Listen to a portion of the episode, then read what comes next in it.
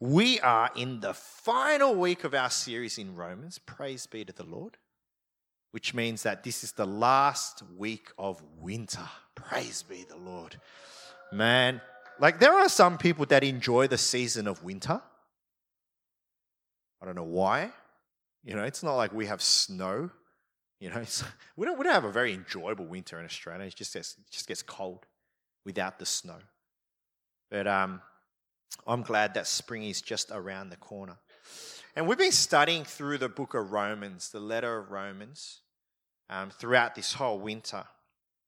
Uh, three months gone by pretty quick. Um, the letter uh, of Romans was written by the Apostle Paul, and he writes this letter to the believers in the city of Rome. And uh, in this letter, which consists of 16 chapters. For the first 11 chapters, Paul outlines the foundational elements of the Christian belief and answers this very question How does a human, how do we become right with God? Which is the fundamental problem that every human has. That we need to work out how we can be right with our Creator. And the answer is found in what we call the gospel the good news of Jesus Christ. And the theme verse was in, found in Romans 1 16, 17. It says this For I am not ashamed of the gospel because it is the power of God that brings salvation to everyone who believes, first for the Jew, then to the Gentile. For in the gospel, the righteousness of God is revealed, a righteousness that is by faith from first to last, just as it is written the righteous will live by faith. This is the fundamental teaching of the Christian faith. That Jesus Christ died on the cross to pay the penalty for my sin, and through my faith in Him and Him alone can we be reconciled with God, made right with God, our relationship made right with God. And Paul systematically explains how this works through the sacrifice of Jesus, the atonement, the substitution, the penalty paid. And that it is by faith alone that we can receive this. Faith alone that we can be saved. In the second half of the letter, Romans chapter 12 to 15, Paul then turns the corner and says, Well, if you're right with God, if you're right with God, if you have a right relationship with God, how is it that you should live your life? And he starts to unpack what righteous living is all about. And he brings theology and he brings Christian living practice to the table, puts it all together so that we have a good balance of both. So that we're not just head, head knowledge filled Christians with no action, nor are we Christians that do things and don't know why we do them. So that's what Paul does. Now, let me ask you a question. If you were going to start a church,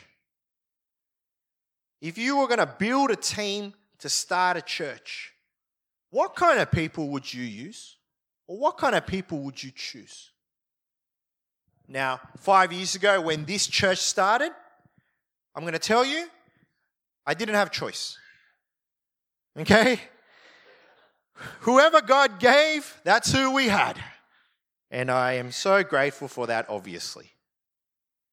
The most obvious answer when you are starting a church and you're like going to pick and choose who you want, you want people that are full of talent. You want people that are well networked. You want rich and generous. Because rich and not generous, useless. Okay? You want people with lots of experience and preferably can speak two, maybe three languages. That's the kind of church team that you would have. But in the last chapter of Romans, I would pick you two. In the last chapter of Romans in 16, Paul's going to finish up his letter. And, and I love this. It's a letter. It's a letter. It's not a systematic theology textbook. It's, it's not, you know, it's not doctrine. It's a letter to people. And what Paul does in chapter 16 is that he addresses some of the people that are running the church in Rome, the team in Rome. But what's surprising in this chapter is that it's not necessarily the kind of people that you, would, you and I would have picked to start a church. There's this false belief that gospel work should only be carried by a certain type of person. That the work of the gospel, go and make disciples of all nations, should only be done by a certain type of skilled or gifted person. And, and, and this is a false belief. And hopefully, through uh, Romans 16, um, hopefully, this will just shatter because God's going to use some amazingly different people to do his work. Now, I'm going to read the whole chapter and I'm going to apologize because the names are a little bit difficult. So if I make it up, I make it up. Okay? Romans 16, 1 to 27. Here we go. I commend to you our sister Phoebe, a deacon in, of the church of Cenchreae. I ask you to receive her in the Lord in a way worthy of his people and to give her any help she may need from you, for she has been the benefactor of many people, including me. Greet Priscilla and Aquila, my co workers in Christ Jesus. They risked their lives for me. Not only I, but all the churches of the Gentiles are grateful to them. Greet also the church that meets at their house. Greet my dear friend Epaenetus, who was the first convert to Christ in the province of Asia. Greet Mary, who worked very hard for you. Greet Andronicus and Junia, my fellow Jews who have been in prison with me. They are outstanding among the apostles, and they were in Christ before I was. Greet and Philautus, my dear friend in the Lord. Greet Urbanus, our co worker in Christ, and my dear friend Stachys. Greet Apelles, whose fidelity to Christ has stood the test. Greet those who belong to the household of Aristobulus. Greet Herodion, my fellow Jew. Greet those in the household of Narcissus who are in the Lord. Greet Tryphena and Tryphosa, those women who work hard in the Lord. Greet my dear friend Persis, another woman who has worked very hard in the Lord. Greet Rufus, sorry, Rufus, chosen in the Lord, and his mother who, had, who has been a mother to me too. Greet Asyncritus, Phlegon, Hermes, Patrobas, and Hermas, and other brothers and sisters with them. Greet Philog- Philologus, Julia, Nereus and his sister, and Olympas, and all the Lord's people who are with them. Greet one another with a holy kiss. All the churches of Christ send greetings. I urge you, brothers and sisters, to watch out for those who cause division and put obstacles in your way that are contrary to the teaching you have learned. Keep away from them, for such people are not serving our Lord Christ, but their own appetites. By smooth talk and flattery, they deceive the minds of naive people. Everyone has heard about your obedience, so I rejoice because of you. But I want you to be wise about what is good and innocent about what is evil. God of peace, the God of peace will soon crush Satan under your feet. The grace of our Lord Jesus be with you.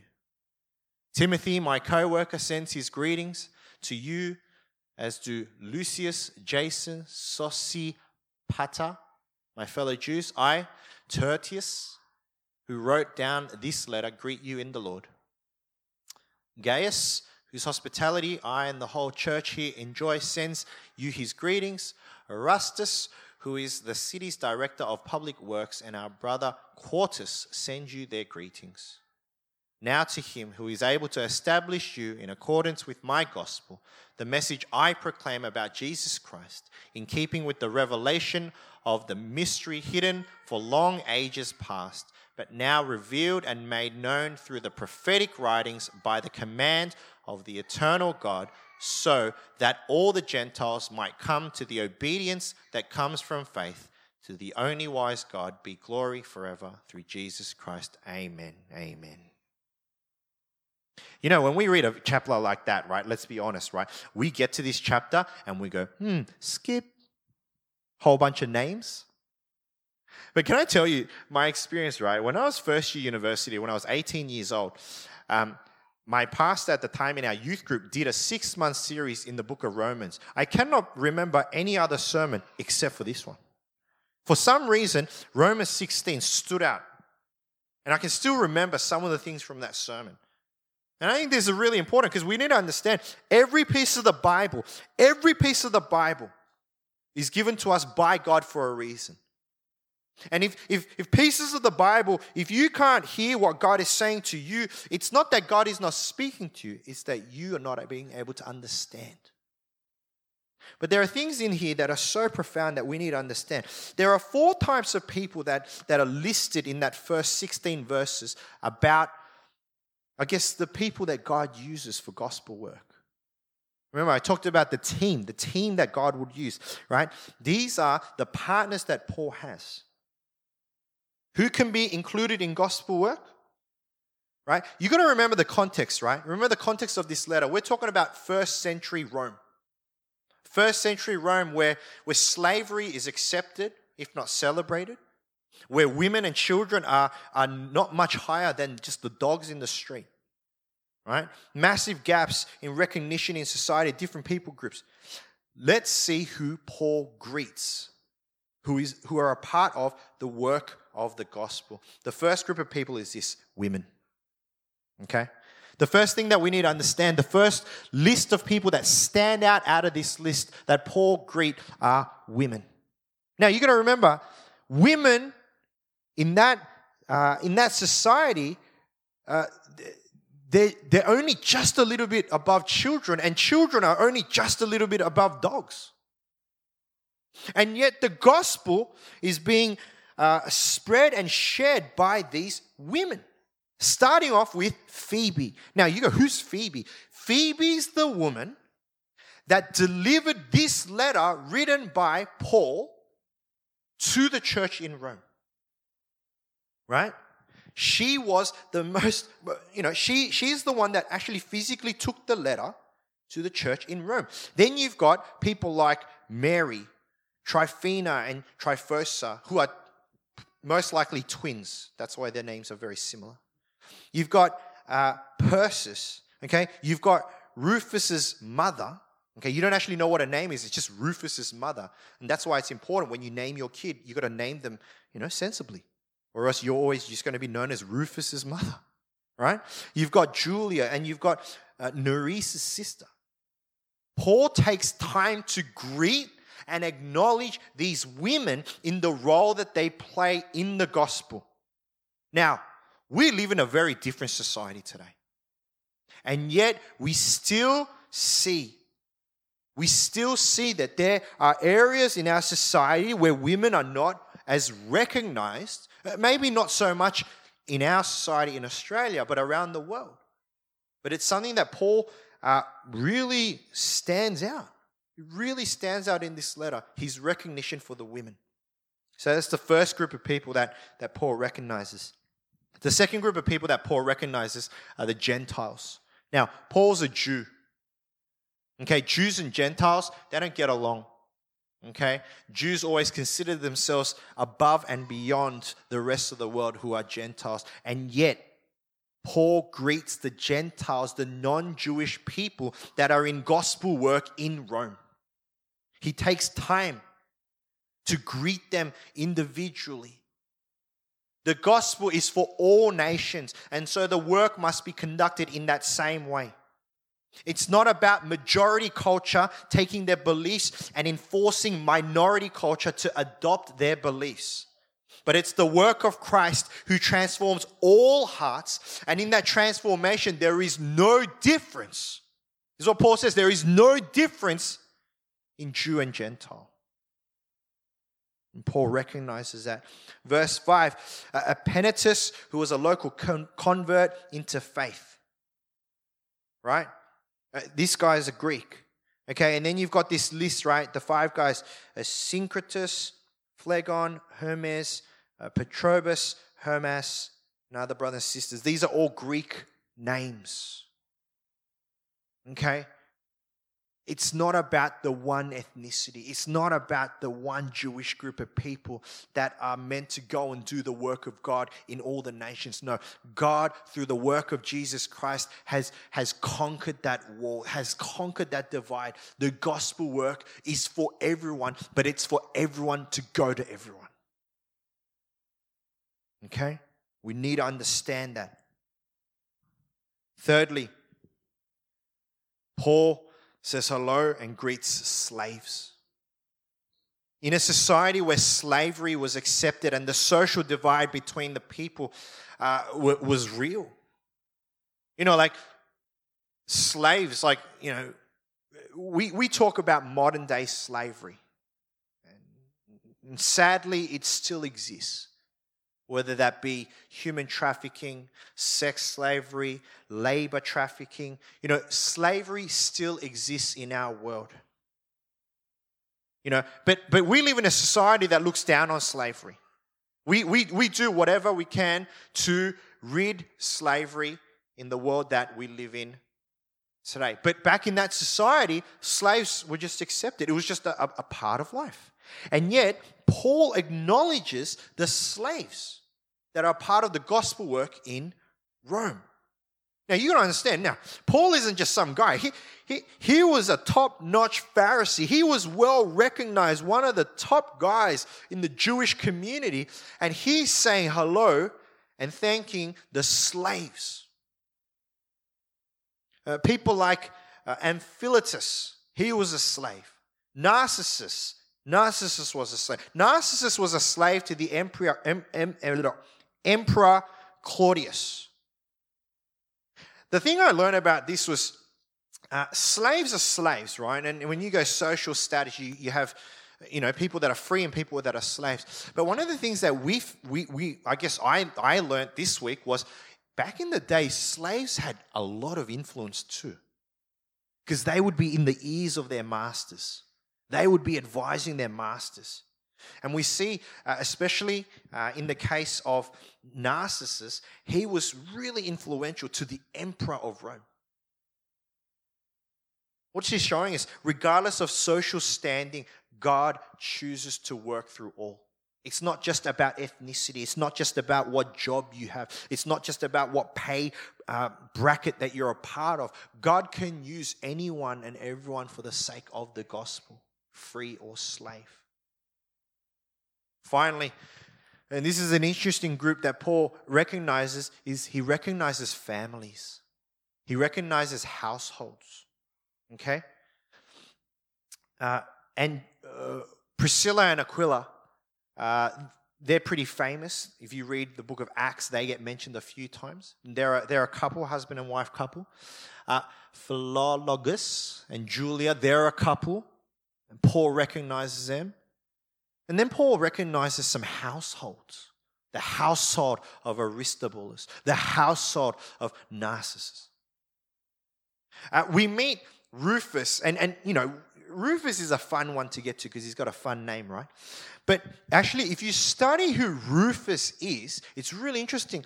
Rufus is the son of a guy called uh, Simon of Cyrene right? Rufus is the son of Simon from Cyrene. Everyone's like, well, who's Simon from Cyrene? Why is he important?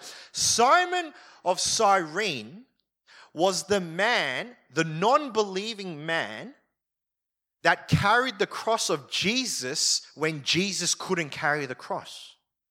Right? And I was like, wow, this is amazing, right? Small world. You know? you know? You know, you know. So Rufus's mother right, is the wife of Simon the Cyrene. Like, you know, in the Passion of the Christ, right? I don't know if you guys remember. I tried to find the photo, I couldn't find it. Simon the Cyrene's the dude that is like looking at Jesus when the when the, the Roman soldiers grab him and go, hey, you carry the cross instead of Jesus. And he looks into the eyes of Jesus with so much anger and hatred. And yet we know uh, through, through, because of history and historical writing, Simon the Cyrene, through that, becomes a believer. He, he comes to the faith and he comes to believe in, in the man whose cross he carried. Now, starting from him, his wife, who is, you know, the mother of the son, and then his son, Rufus. See, what's amazing is this. Sometimes we feel like, and, and can I tell you this? This is an absolute lie, and I need to just get rid of this, especially in our church. A lot of people think that God can use me when I'm single, God can use me when I'm married, but as soon as I have kids, God just wants me to raise kids well. Can I tell you that's a lie? That's a lie. That is not from God at all. God can use your family, God can use your toddler, God can use your one year old, and you as a family unit for the sake of the gospel work of Jesus Christ. It's because we have believed or we have put these families into these holes and go, well, you're a family. You can't be effective. You can't be used by the God. No. Paul says households. Paul says couples. Paul says families. Families are really important. Really important in the gospel work. There are other families that are mentioned. Andronicus and Junia, they're actually uh, cousins of, blood cousins of Paul. Right? So if you have a cousin, okay, they can be used for the gospel. As said, Tryphena and Tryphosa, twin sisters, and then Rufus and his mother. These are all examples of how families are used for the sake of the gospel work. I was thinking about this, and I remember um, a friend of mine who became a, a believer in university. Uh, and, and, you know, praise be to God for that. And then around the same time, his older sister also came to know Jesus. And, and you know, the, their parents were not believers. And after each of them got married, they both sat down and they talked about, well, look, if I go to this church, and, and they were going to different churches, and they said, if we keep going to different churches, it's going to be hard for our parents. It's going to be hard to reach out to our family.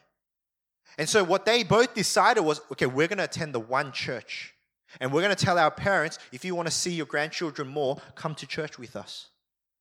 Right? So they started. And through that, their parents started coming to church. And through that, the parents came to meet Jesus. It's amazing how God can work through families. I've heard of so many stories of these young families. You know, and young, it's, it's hard being a young family when you've got toddlers. You know, we've been through that. We're about to go through that again. You know, but what families have is they have this stability. I believe that one of the reasons uh, that this church is where it is at the moment is because not because God used me or not because God used my wife, but I really believe that God used our family years and years ago when our when our kids were a lot younger.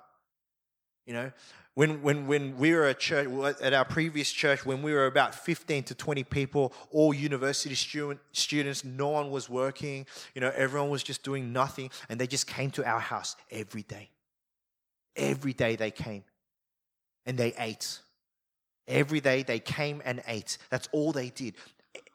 They came, they ate, and then there were instances where they, they, you know, relieved themselves as well. You know, like that's all they did at my house. And, and, and, you know, I look back there and I go, wow, that wasn't the ministry of me. That wasn't the ministry of my wife. That wasn't the ministry of my kids. That was our ministry as a family.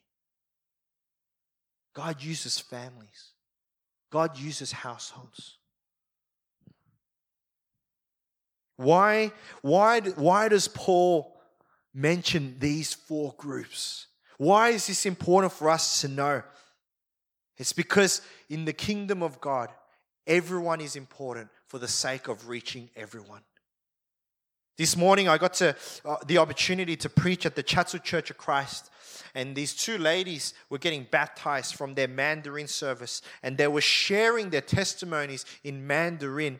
And then some, uh, one of the brothers was uh, translating it into English. And I was listening to these testimonies about how through the church and how through the pastors they became to know Jesus and now they want to live for Jesus. And they're sharing this in Mandarin. And I'm thinking to myself, if the Mandarin church did not exist, there is, how hard would it be for someone like me to go and share the gospel in Mandarin? I just couldn't do it. And it just reminded me uh, that this gospel work, which is so important, that it's to go to all the nations That God is going to use anyone and everyone to go out. And that includes you. That includes you. That includes you in whatever setting you're in. That includes you in whatever circumstance you're in. You know, a lot of people say, you know, I, I only been coming to church for a very short time. I, I don't really know too much about the Bible. You know, I, I, don't, I, don't, I, don't, I don't really, you know, I'm not that confident. And it's like, well, you got to start somewhere. You know, if you have three weeks of knowledge, then you can at least share those three weeks of knowledge with someone. Because can I tell you, there are people in your circles, in your spheres of influence, that I will never have the opportunity to meet. They will never walk through these doors. Okay, it might be a geographical issue, it might be a, an ethnicity issue, it might be a language issue. There are people in your workplaces that I will never, ever meet, ever. And that's okay because you're there. Because God's going to use you in your strength and weakness. You don't have to be the pastor, a leader. You don't have to have certain skills or talents. God can use you for his kingdom. What's interesting is we see some phrases that are, that are used to describe the attitudes of these people that who, who were partnering with Paul in the gospel. And I wanted to just make a quick note of this. Verse 4 they risked their lives for me. Verse 6 greet Mary who worked very hard for you. Verse 12 the twins, these women who worked hard in the Lord. Greet Persis, another woman who has worked very hard in the Lord. Now, Paul isn't writing this to boost their ego. Paul's not writing this to go on, look how awesome you are. No, Paul's just writing to what he knows and what he has experienced. That these people who partner with Paul, they went all out for the sake of the gospel. It wasn't a part time job, it wasn't an option. You know what's challenging is I wonder if Paul would write that about us. I wonder what Paul would say if he was writing a letter to the Chapel Sydney and he wrote down your name. What would he say? What would he say next to your name? Would he say things like, they worked hard? Would he say they were sacrificial? Would he say they would lay down their life for their brother and sister? Or would he say, I've only really met them once? Would he say, Will they come into service and they leave before anyone can say hello? Would he say they, they, they earn a lot of money and they don't really give? We can all be a part of this story. We all are a part of the gospel story, you and I. But what, what God, uh, what Paul would write about it, well, that's up to you. That's up to you. They were, they were ready to be used. They were focused. They knew what the goal was of gospel work and they were willing to go the extra mile. I wonder if that's the same for us. In verse 17, Paul goes on and he says, Not everyone that he ran into was like this. I urge you, brothers and sisters, to watch out for those who cause division and put obstacles in your way that are contrary to the teaching you have learned. Keep away from them, for such people are not serving our Lord uh, Christ, but their own appetites. By smooth talk and flattery, they deceive the minds of naive people. Everyone has heard about your obedience, so I rejoice because of you. But what I want you to be wise about what is good and innocent about what is evil. Paul warns the church. He warns the church. Not everyone is on your side. Not everyone is good for you. And I think this is very relevant to our society. I think this is very relevant to our church. We call them wolves in sheep's clothing. People bringing their own thoughts and agendas, trying to break up the work of God. And some people, they don't do it, or some people do it uh, deliberately. All right? We've heard stories of these cults, antichrist cults. and they plant themselves in church and they've got a three to five year plan of how to break up the church. It's crazy. It's insane. But some people do it unknowingly too. They turn up, they enjoy the church, they enjoy the people, but instead of the gospel message being the goal, they have their own goals. They have their own agendas. They have their own thoughts. What Paul says is stay away from them. Would you know? Would you know if someone came in and, and started saying heresy, uh, meaning uh, teachings outside of what Jesus has said? And what would you do if someone said that? Would you stand up and fight? Would you stand up to correct? Or would you just, mm. maybe, would you, would you even believe it?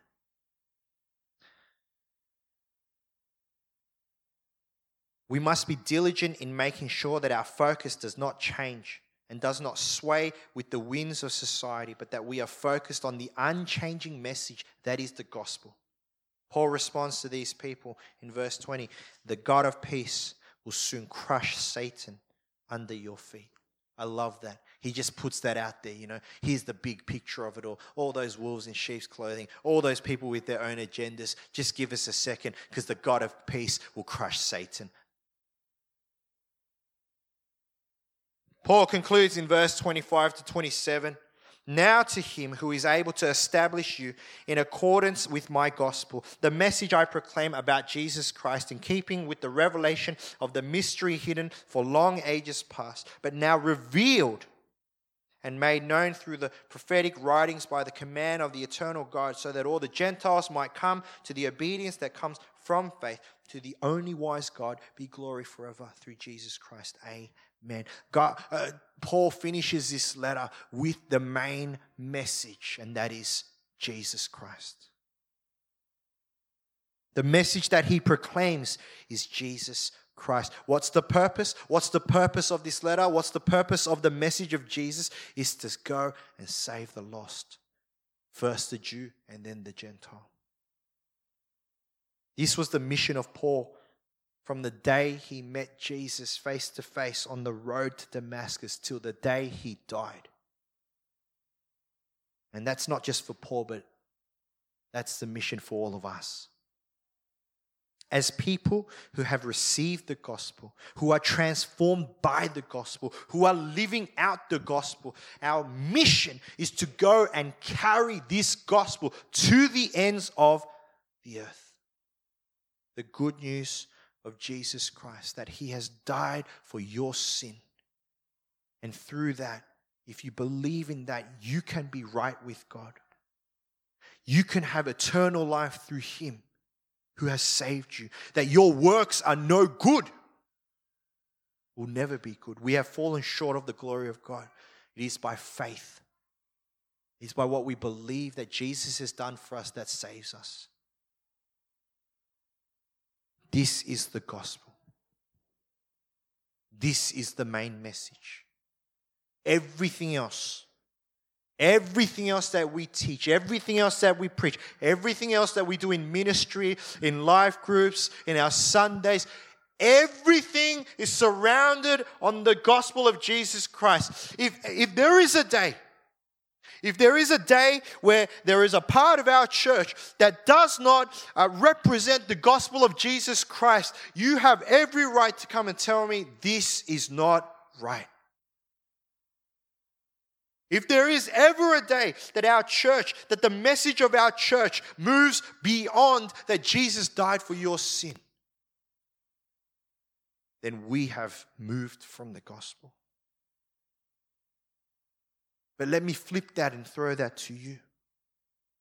If there is ever a day in your life, in your day to day life, in your 24 7 life, where you are not asking yourself, what does the gospel of Jesus Christ mean for me? I'm going to ask you, has it really transformed you?